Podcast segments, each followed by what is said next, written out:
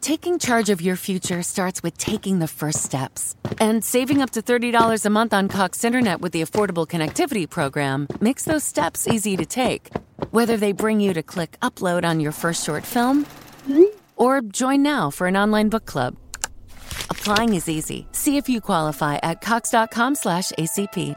Non-transferable one per household application and eligibility decisions are made by the FCC. Powerful is the Cox network? So powerful that one day the internet will let your doctor perform miracles from thousands of miles away. Connecting to remote operating room. Giving a whole new meaning to the term house call. Operation complete. The Cox network with gig speeds everywhere. It's internet built for tomorrow, today. Cox, bringing us closer. In Cox serviceable areas, speeds vary and are not guaranteed. Cox terms apply. Other restrictions may apply.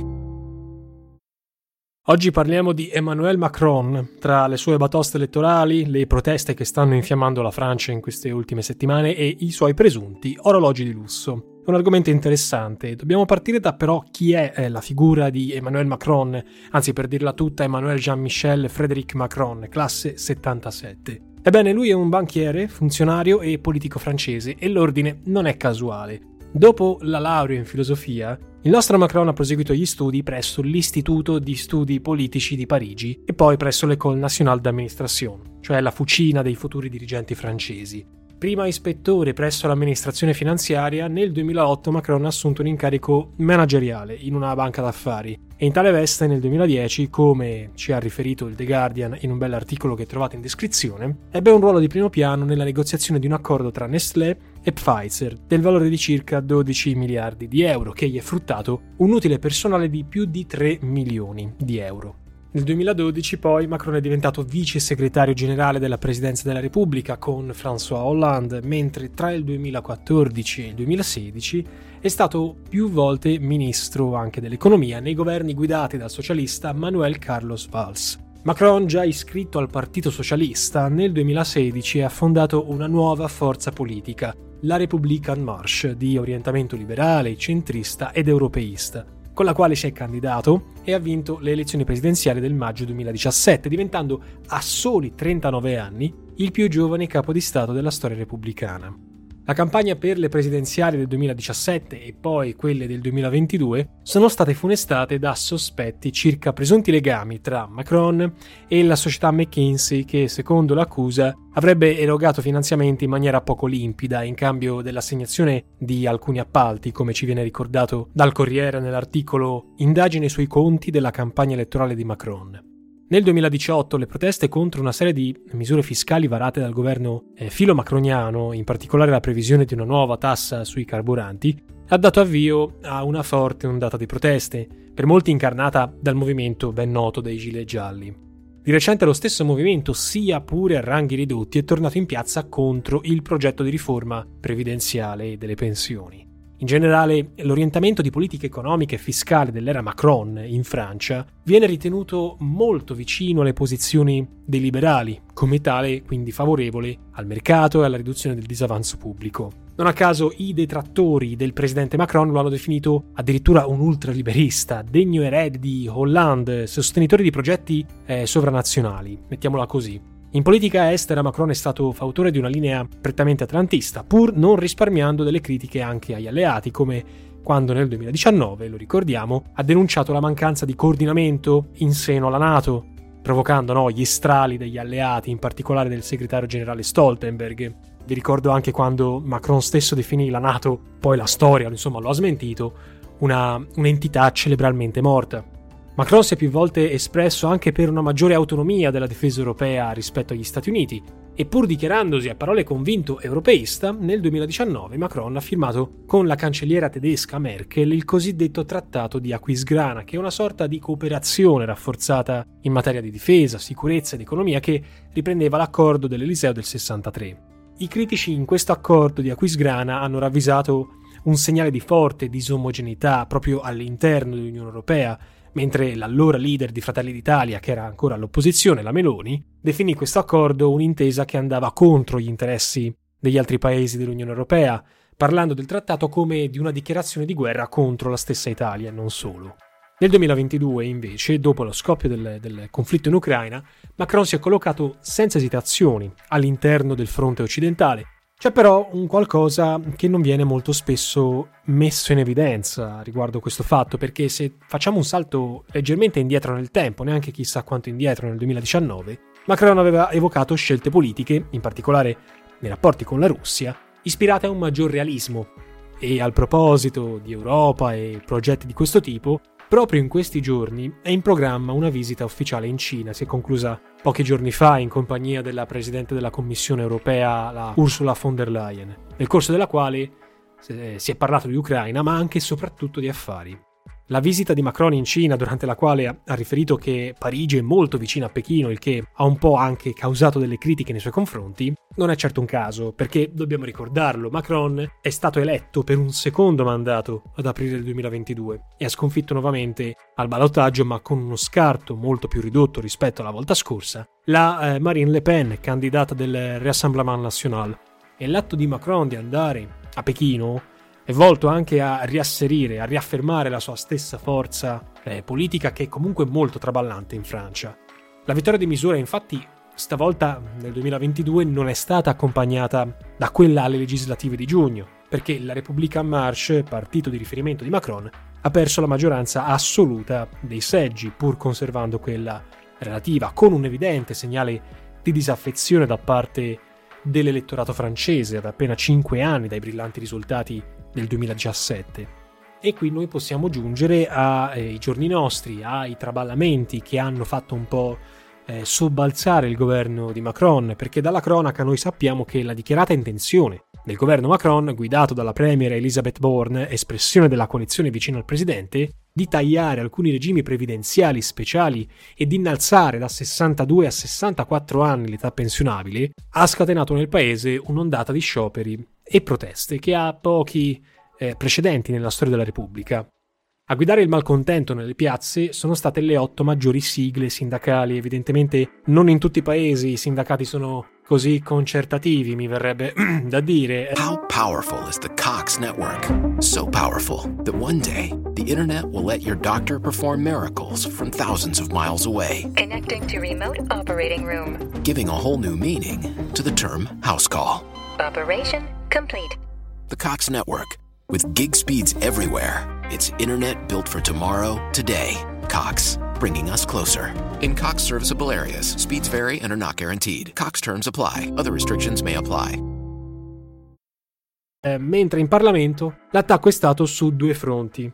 L'alleanza di sinistra radicale della NUPES, cioè la nuova Unione Popolare Ecologica e Sociale guidata da Mélenchon, e la destra capitanata da Le Pen, che ha eh, ingaggiato una dura battaglia sostenuta da una larga fetta dell'opinione pubblica e che, stando agli ultimi sondaggi, vedrebbe di buon occhio la caduta dell'esecutivo, chiaramente.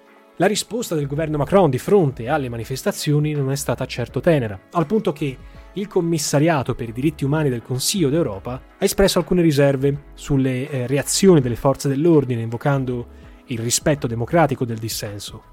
Di sicuro non ha contribuito a rasserenare il clima la decisione di far passare una riforma tanto osteggiata ricorrendo all'articolo 49,3 della Costituzione francese, che in pratica consente al governo di far approvare un disegno di legge senza il voto parlamentare, tutt'altro che scontato visti i numeri, salvo che l'Assemblea non voti a stretto giro una mozione di sfiducia contro l'esecutivo.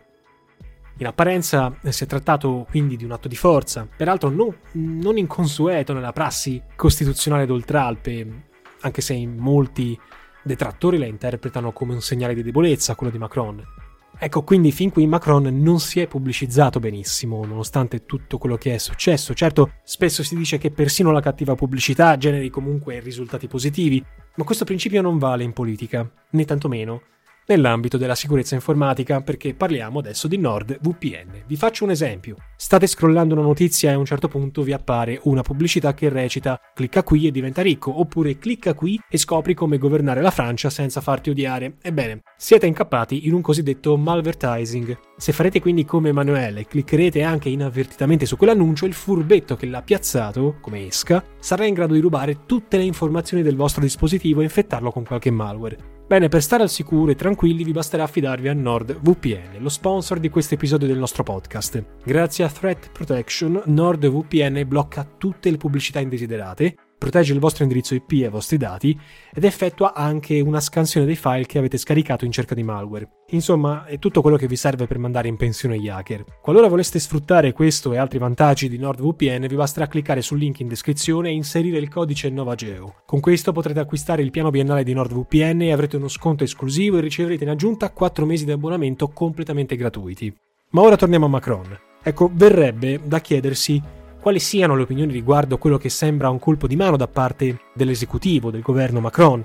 A tal riguardo, l'attivista Matteo Bortolon scrive che questa, questo atto è solo l'ennesima puntata di un copione che inizia ad andare in scena quasi, quasi subito dopo la prima elezione di Macron. Tali critiche, che sono comunque sempre legittime, fanno parte di rimproveri nei confronti di Macron verso molte altre scelte, non soltanto ovviamente quella delle riforme pensionistiche, pensiamo ai bombardamenti in Siria o alle riforme fiscali del mercato del lavoro, tutte cose funzionali più agli interessi di pochi privilegiati, a una classe chiusa in una sorta di torre d'avorio, che a quelli della gran parte dei cittadini. Le giustificazioni, già sentite alle nostre latitudini, sono forse fin troppo ovvie, a partire dallo slogan del si vive di più e quindi si deve lavorare di più, in Francia la spesa previdenziale incide non poco sui conti dello Stato, questo va evidenziato, visto che è su questi ultimi che gravano gran parte degli oneri previdenziali per la parte datoriale, per effetto della scelta fatta a suo tempo di scaricarli sul fisco per diminuire gli oneri delle imprese e favorire così, secondo le intenzioni dichiarate, la competitività delle aziende. La valutazione per quanto riguarda la fondatezza di queste affermazioni la voglio lasciare agli economisti più attenti e imparziali, ma di sicuro una riduzione dei diritti sociali in nome di presunti o astratti equilibri di bilancio non sarà digerita tanto facilmente dai diretti interessati. A questo punto dovrebbe risultare fin troppo chiaro, se non ovvio, che eh, la riforma previdenziale, motore delle proteste di questi giorni, più che fattore scatenante, sia stata la tipica goccia classica che ha fatto traboccare il vaso, nell'ambito di una condizione di malessere sociale diffuso e radicato, esasperato dall'inflazione galoppante e dagli aumenti dell'energia degli ultimi mesi. E tra i contestatori non mancano coloro che senza mezzi termini parlano di una lotta per la stessa tenuta democratica del paese. Nelle tensioni della settimana scorsa poi c'è stato persino il gossip, no? ve l'avevo annunciato nel, nell'introduzione del, dell'episodio, dell'orologio. Perché nell'occasione di una recente intervista Macron avrebbe indossato un costoso orologio, salvo poi toglierselo di soppiatto nel corso del colloquio per non apparire come il presidente dei ricchi. Gossip e polemiche a parte, uno dei collaboratori del presidente, tuttavia, ha smentito questa versione. Ha sostenuto che l'orologio sarebbe stato di valore molto più modesto di quello che si diceva, circa 30.000 euro rispetto agli 80.000 che si era detto, e che lo stesso Macron se lo sarebbe tolto perché faceva rumore sul tavolo.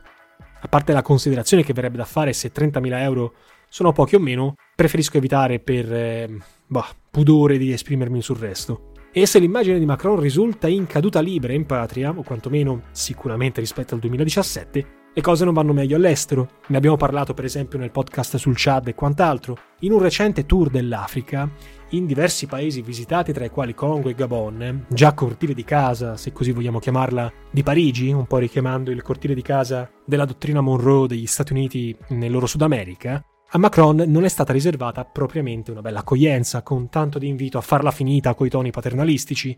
Ecco, insomma, il cosiddetto macronismo è palesemente in crisi, come dimostrato non solo dal responso elettorale, ma anche dall'ondata di critiche e proteste, ragion per cui non ci sentiremo di condividere l'opinione di chi, a suo tempo, parlò di Macron come dell'erede di Charles de Gaulle. Con tutto il rispetto per gli interessati, in questo caso siamo su due piani differenti, e non solo dal punto di vista storico. Ad astra. You've got goals for your small business. That's why now's the time to level up your marketing with Constant Contact. With powerful tools to find and connect with new customers, manage your social posts and events, and send automated emails and texts, you'll stand out, stay top of mind, and see results fast. Constant Contact's cutting edge technology makes marketing easy so you can focus on running your business. Start achieving your small business goals with a free trial at constantcontact.com today. Constant Contact's digital marketing platform is just what your small business needs to stand out, stay top of mind, and see big results. With an easy to use, powerful toolset of email and SMS marketing and social media and events management, you can sell more, raise more, and fast track your growth. Not a marketer? No sweat. With our AI content generator and automated emails and texts, you'll say the right thing at the right time, every time. So get going and growing with Constant Contact today. Try it free at constantcontact.com.